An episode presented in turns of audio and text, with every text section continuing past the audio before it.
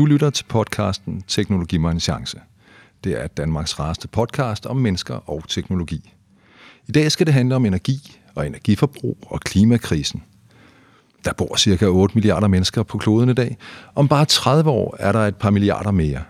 Og alle sammen, så skal vi bruge mere og mere energi til lys og varme og transport og til underholdning, som for eksempel at lytte til en podcast som denne her. Med ved mikrofonen er altid energiske Maiken Overgaard, leder af Catch Center for Design, Kunst og Teknologi i Helsingør. Hej Maiken. Hej med dig. Jeg hedder Jesper Munk Nielsen, jeg er journalist på Helsingør Dagblad. Med ved mikrofonen er også Torkil Assersen, museumsinspektør ved Danmarks Tekniske Museum. Og Torkil, du har taget en øh, genstand med, ikke fra museets øh, samling, men fra din baglomme. Jamen, det er rigtigt. Jeg har taget øh, min øh, smartphone med, fordi at øh, uden vi rigtig tænker over det, så er smartphone også en rigtig energisluger, som vi bruger mere og mere. Og faktisk er vores podcast jo også, den bruger også energi. Øh, når du, øh, vi optager den her, vi bruger en masse energi på at optage den, ikke bare vores menneskelige energi, men altså rent faktisk elektricitet på at optage. Vi uploader den til skyen, og I derude henter den ned fra skyen. Alt sammen transaktioner, der bruger energi. Hvorfor er det et problem, Marken? Jamen, det er et problem, fordi at øh, vi jo står i en klimakrise, øh, og øh, vi udleder mere CO2, end vi nogensinde har gjort. Øh, og øh, og det, det skal vi jo have løst på en eller anden måde. Øh, vi, har, vi har jo stået i det her før på en eller anden måde. Vi, jeg, har, jeg kan da huske, da jeg var barn, var der også øh, kriser. Jeg var... Hvor, hvor gammel er du, Maiken? Jamen, jeg er, jeg er 41 år. Mm. Øh, og, øh, og da jeg var, da jeg var barn, der var, vi, der var vi meget bange for fræren. Øh, vi var bange for at lave huller i ozonlaget. Øh, vi var bange for, at valerne døde i havene øh, på grund af olieudledning. Så, øh, så det har jeg i hvert fald oplevet. Torkel, du er 61. Det er nemlig rigtigt. Er du og, 61, Torkel? Og det det, som er øh, det, det, det, det, der er interessant med Marken siger med, at, at, at hendes generation havde en frygt for miljøet, for klimaet, for fræren. Fræren har vi heldigvis fået løst. Det mm. fandt man ud af. Der var, vi fandt en løsning på det. Øh, så altså, da jeg var ung, så var det især atomkraft, som hvad hedder, var et af de store emner. Altså, var det farligt, ville ting springe i luften og så videre. Mm. Så øh, jeg var selv sådan på sidelinjen også meget optaget af øh, nej til atomkraftkampagnen, og, og sådan noget skulle vi ikke have. Også fordi det på en eller anden måde var associeret til atomvåben på samme tid. Mm. Så, så, så det var en frygt, som jeg og øh, mine kammerater stod overfor. Det var ikke fræren, det var ikke CO2-forurening, og jeg kørte på knaller og alt muligt andet. Ikke? Og brugte også deodorant på sprayflaske. Så det var ikke et problem, men der var atomkraft noget af det, som var et af de store emner, som kunne, hvis ikke lægge en søvnløs om natten, så i hvert fald noget, man spekulerede meget over og, og var lidt nervøs for. Mm. Og jeg er 57 og kommer fra en tid, hvor der var oliekrise også. Øh, og det var jo sådan noget med bilfri søndag. Bilfri som man jo øh, som barn elskede, fordi så kunne man tage cyklerne over nakken, havde jeg sagt, og cykle på motorveje og hvad der ellers var, og det var skønt. Kæmpe legeplads. Ja, Altså, man kan, måske vi i dag skal tale om datafri fredag. Ja, Bare ikke, når man hører den her. Bare ikke, når man hører nej, den Nej, ikke når man hører den her, men, men altså, vil sige, altså, datafri fredag, hvor vi ikke kan streame dårlige serier fra Netflix, eller se på kattevideoer, eller alt muligt Præcis. andet på nettet, jamen altså, så kunne måske være lidt tættere på hinanden, og måske ville der komme flere børn ud af det. Det skete for eksempel, da man havde det store strømafbrydelse, jeg mener, det var 2003 i København. Så ni måneder efter, så steg fødselstallet. Så det er jo interessant må man sige. Meget. Den store sønder i det her er jo ikke vores sexliv, sexliv, men de fossile brændstoffer. Jamen, det er rigtigt. Altså, når vi snakker klimakrise og CO2, så er det jo netop fordi, at øh, vi, vi har jo fundet ud af, at når vi brænder fossile brændstoffer, så udleder vi en pokkers masse CO2, og man har allerede for over 100 år siden øh, fund, øh, var de første, der erkendte, at øh, CO2 er en drivhusgas, der kan give en drivhuseffekt, sådan, så vi får en mm. global opvarmning. Øh, så i dag er hvad skal vi sige, den store sønder, det er de fossile brændstoffer. Ja. Men faktisk var det sådan, at hvis vi går tilbage i midten af 1700-tallet, der var Danmark og Europa i en stor økologisk krise. Man havde brugt træ til at varme huse op med, træ til at øh, varme smedjen op, så man kunne øh, mm-hmm. smede metal, lave redskaber. Altså, der var så stor mangel på træ, Og det var sådan, at i midten af 1700-tallet var der også familier, der simpelthen ikke havde råd til at varme deres hus op. Mm. Så de simpelthen altså, kun brugte brænde, når de skulle lave mad, for eksempel. Og der, hvor vi står i en situation, hvor Europa faktisk ikke ved at nedsmelte, men ved at fuldstændig nedkøle, fordi man ikke har energi nok, så kommer de fossile brændstoffer første omgang i form af kul, og fra midten af 1800-tallet i form af olie, faktisk at redde os. Og sætter gang i en udvikling, hvor at vi danner et samfund og en kultur, der bliver mere og mere afhængig af brugen af energi. Mm. Og det er den situation, vi står i i dag. Ja. Så de fossile brændstoffer, som vi i dag kender som den store sønder, har faktisk været med til at, at redde menneskeheden engang.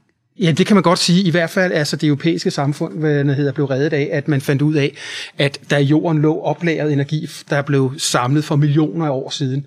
Og den her meget koncentrerede energi gjorde, at man gik bort fra at drive rovdrift på skoven, men mm. faktisk fik overskud til også at begynde at beskytte skoven og dyrke ny skov, så man kunne have det og bruge det som tømmer.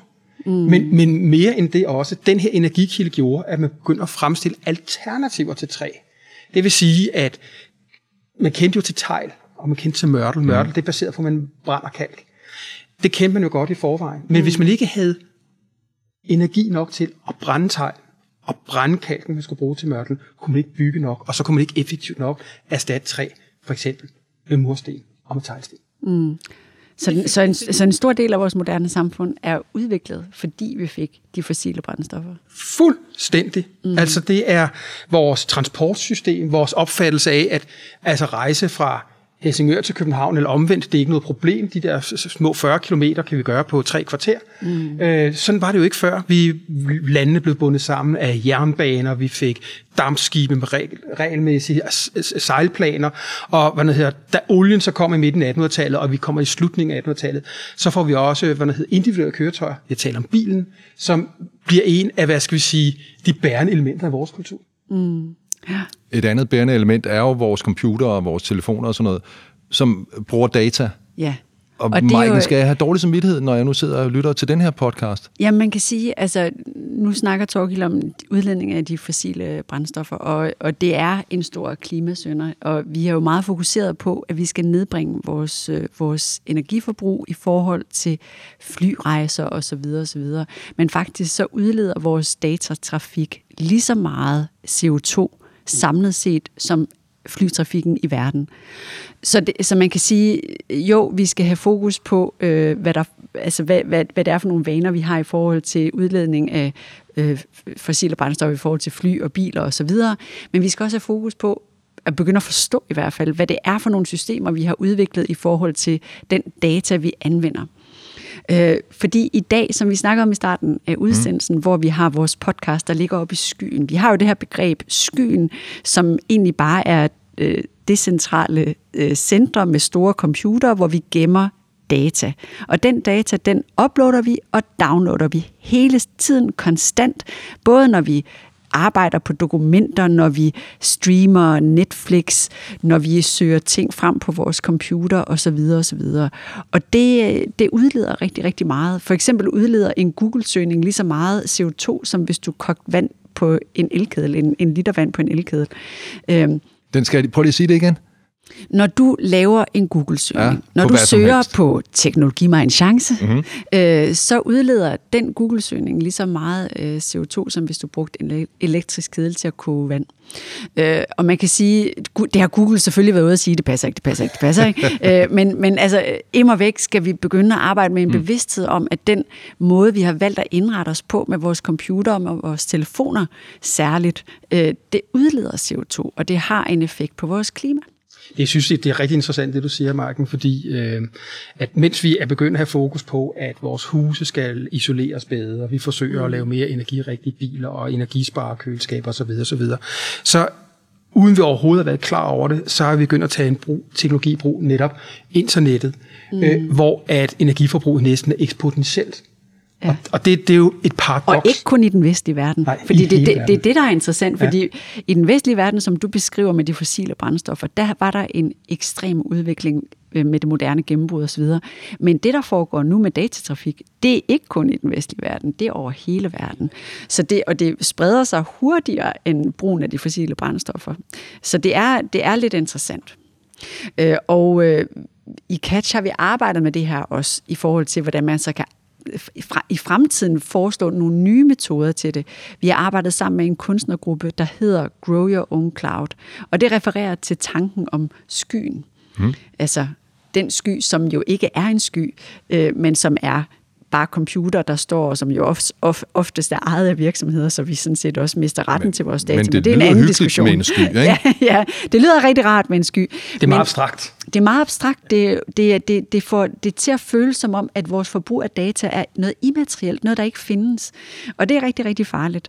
Så jeg vil hellere snakke om datacentre, at vi gemmer vores ting i datacentre, ikke i skyen. Men vi har det her værk, der hedder Grow Your, eller kunstnergruppen hedder Grow Your mm. Cloud, øhm, og øh, det er en kunstnerduo, der har arbejdet med en række forskere i USA, som har forsket i, hvordan man kan gemme data i planter. Alle planter, alle biologiske organismer har DNA.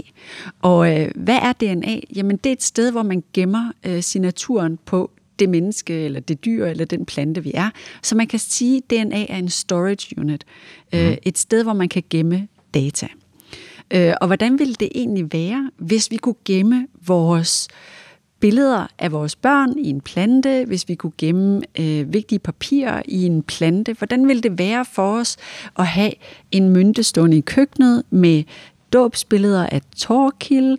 Øh, øh, en kaktus med alle hemmelighederne. En kaktus med alle hemmeligheder, for eksempel. Hvordan ville vores forhold til data være, hvis vi hver gang vi skulle øh, gemme noget nyt, øh, skulle købe en ny plante og sørge for at tage vare på den plante, så vores data ikke forsvinder. Jeg, jeg tænker, at, at man vil ligesom man vil blive mere dataøkonomisk, ligesom at dengang vi havde analoge kameraer med film, hvor vi havde en rulle med 24 øh, billeder i, og de var dyre for fremkald, mm. så tænkte man over, hvad man tog billeder. Det gør man slet ikke i dag. Det gør man ikke i dag. Øh, men men jeg, jeg, jeg tænker lidt, at, at en ting er at lære data, en anden ting er også, og det der gør det fantastisk med skyen, som er mm. fantastisk, det er jo, at vi er hele tiden i real time har adgang ja. til vores data. Vi kan hente ja. ned sådan. Ja. Nu vil jeg have dem. Nu vil jeg Nej, det vil jeg ikke. Men måske vil jeg se et billede af mig selv i dåbskjole. Mm. Så kan jeg gøre det lynhurtigt. Ja. Men, men hvad der hedder, øh, der tænker jeg, at, at, at, øh, at hvis vi vælger at lære vores data i planter, så vil der også komme det der med at kunne hente dem hurtigt frem. Det vil i hvert fald være noget, vi ikke kan gøre. Mm. Og, og så vil vi få en anden, hvad skal vi sige, øh, forhold til vores data. Ja. Men jeg er helt enig, og noget, noget vi også skal tænke på, det er, hvem, hvem lige nu der er det en biologisk proces, der foregår, og det er jo ikke en kommersiel proces, kan man sige. Den er, mm. den er ikke så langt udviklet, at vi kan gøre det derhjemme. Fordi det er jo netop det der med, hvordan en ting er, at vi kan få dataen ind i planten, hvordan får vi det ud. Men jeg elsker, at du bare det skal vi da bare, hvordan ville det være, hvis det var der? Fordi det her kunstværk er jo sådan set også et tankeeksperiment, der, der prøver at udfordre os på, hvordan er det egentlig, vi arbejder med vores data i det daglige. Et andet aspekt ved det her værk, det vil jo være, at i stedet for at udlede CO2, når vi arbejder med vores data, øh, så, skabt, så havde vi planter, der ligesom kan være med til at Optage CO2. Optage CO2 mm. og, og mindske udledningen. Ikke? Øh, så det, det er et tankeeksperiment, øh, som gerne skulle sådan på en eller anden måde øh, vække noget refleksion omkring, for der er ikke særlig mange mennesker, der tænker over, at, øh, at det er en stor, et stort mm. forbrug, der ligger der. Så, så lige nu her er det jo sådan, at det ikke kan være i planter desværre. Jeg vil få en meget Det kan det godt, det kan det, det, kan, godt. Ja, det kan altså, det godt, sige, vi har, ikke... vi har GMO, altså mm. genmodificeringslov i EU, der gør, at vi ikke kan gøre det, men i USA kan man faktisk godt.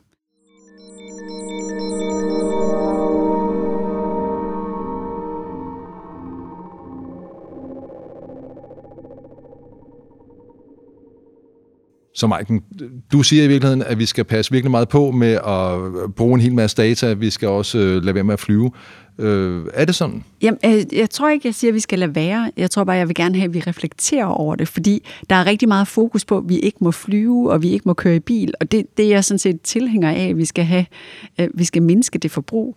Men vi er bare i gang med at at højne et andet forbrug, mens vi gør mm. det andet. Og Torkild, kan vi overhovedet altså, holde op? Altså, altså det, den dialog, vi lige havde, Marken og jeg, om, hvor jeg begyndte at spørge, ja, hvordan kan vi så hente vores data? Fordi at når jeg bruger data, som ligger i skyen, så vil jeg have mulighed for at kunne hente dem frem med det samme. Ikke? Og downloade hurtigt, uploade og, og streame osv. osv.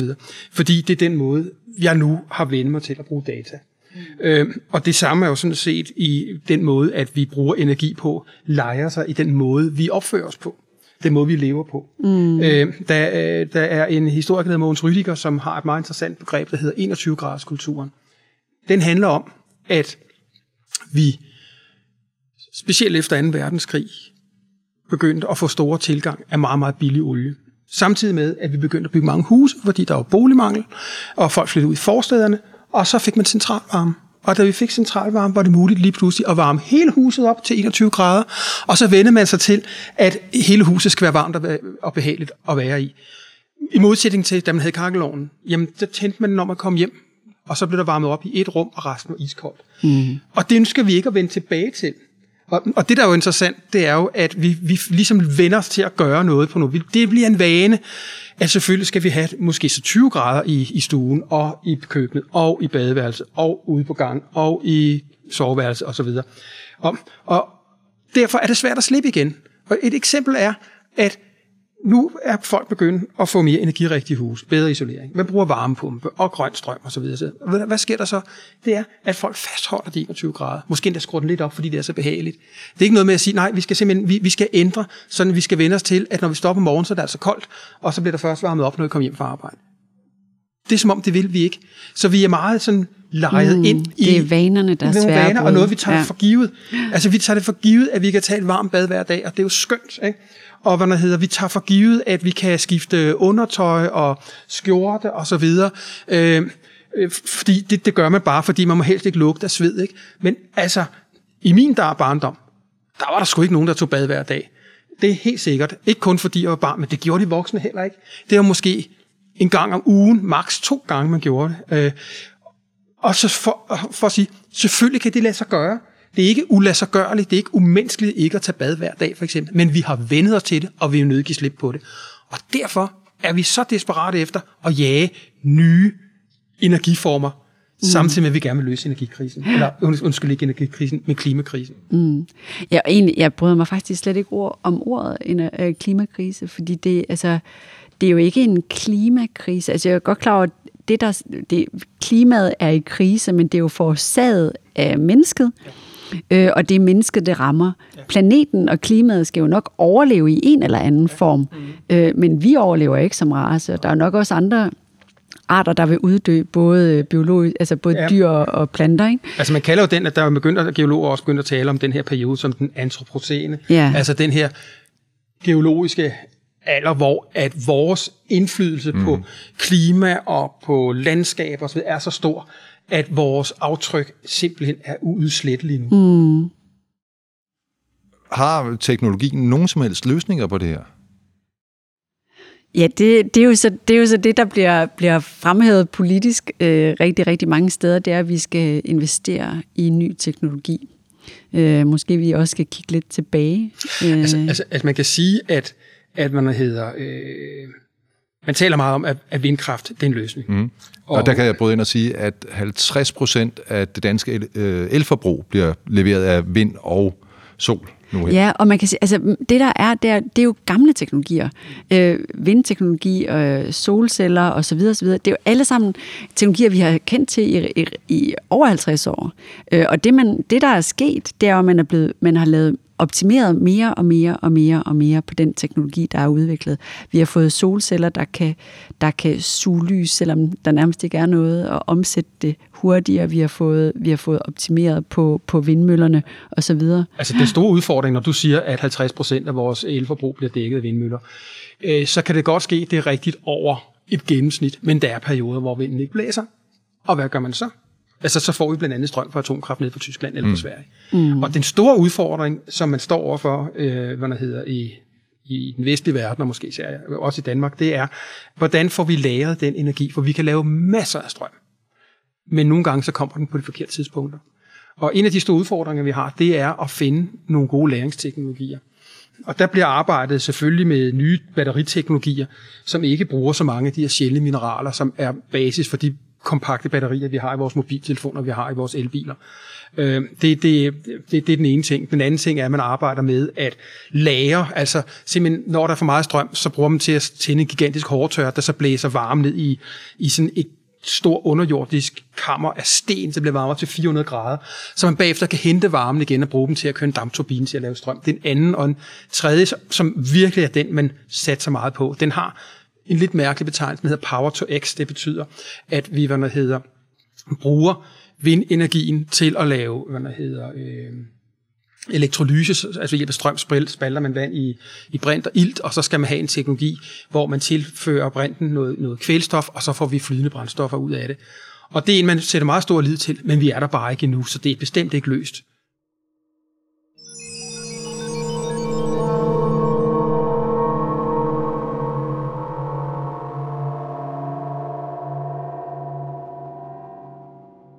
Er I optimister i forhold til det her? Der er mange, der siger, at vi er alt, alt for sent ude, og vi bare øh, går op og, og sutter på nogle bolser, som jo slet ikke findes i forhold til, at der kommer nok en løsning lige om lidt, og det bliver sikkert godt og sådan noget. Tror I, at vi kan få løst det?